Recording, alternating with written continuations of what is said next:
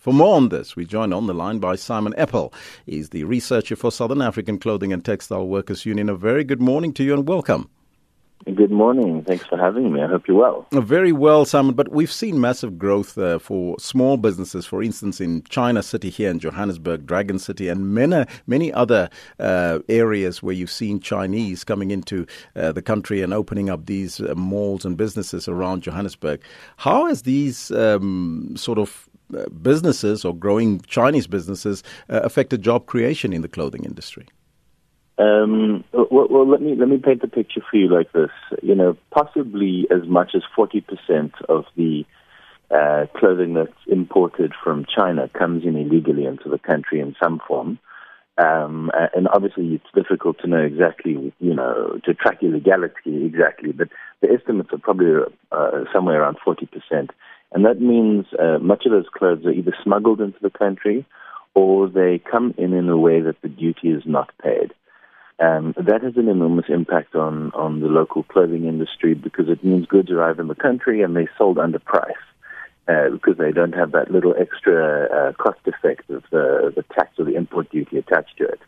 Uh, and where they sold very often is in these informal uh, shops on the corner. These, you know, people call them Chinese shops, but but it's not just the so-called Chinese shops. It is many of these other informal retailers around the country uh, who often themselves then are not paying that.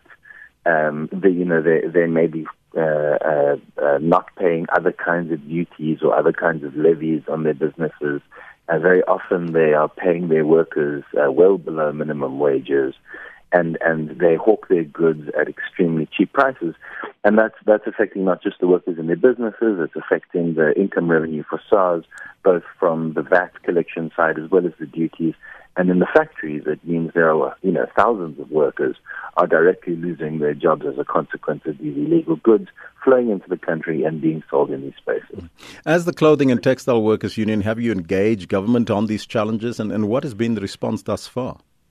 Um, yeah, absolutely. Look, uh, this has been a, an enormous problem that we've taken up with SARS many times. In fact, we've had several protests against SARS uh, directly on this matter. Uh, I think the most recent one was about two years ago. So we did a, a we dressed workers up as um, uh, often in sort of skeleton suits. They carried tombstones with the names of factories which were affected and the workers had lost jobs.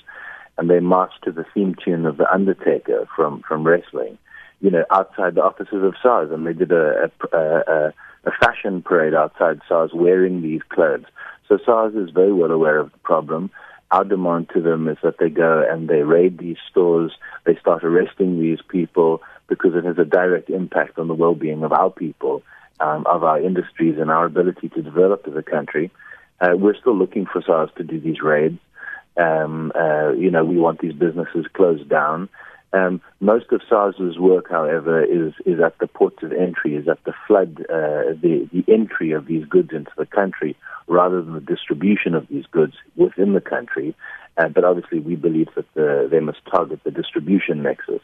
Um, as as well as the entry nexus.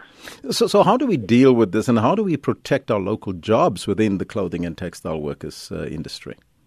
Well, well uh, uh there's there's several things that need to happen. I mean, the one the one really is uh, uh, an element of enforcement, and that's a, a government uh, task or a state task. So you know, we saw the decimation of of the capacity of SARS under the previous leadership. And we, we, they took a system that really was beginning to, you know, grind. The wheels were working. There was some traction. It was performing impressively in its fight against illegal imports. Uh, there were then shenanigans in SARS, and that all fell apart. And and we're still seeing uh, SARS trying to put itself back together. So so the one thing we need is we need an effective SARS. There are some. Um, uh, I would say positive signs emerging out of SARS, and, and we're going to wait and see whether those develop better. Um, there's a, there's obviously uh, much that can be done from other parts of government, the Department of Trade and Industry, for example, which can help local companies to possibly compete a bit better against these illegal imports. And then there's buying behavior by our, our consumers in the country. You know, if it's impossibly cheap, it's probably impossible. You know, that pair of jeans that cost 40 Rand on the rail at the Chinese store, there's no way it really costs that.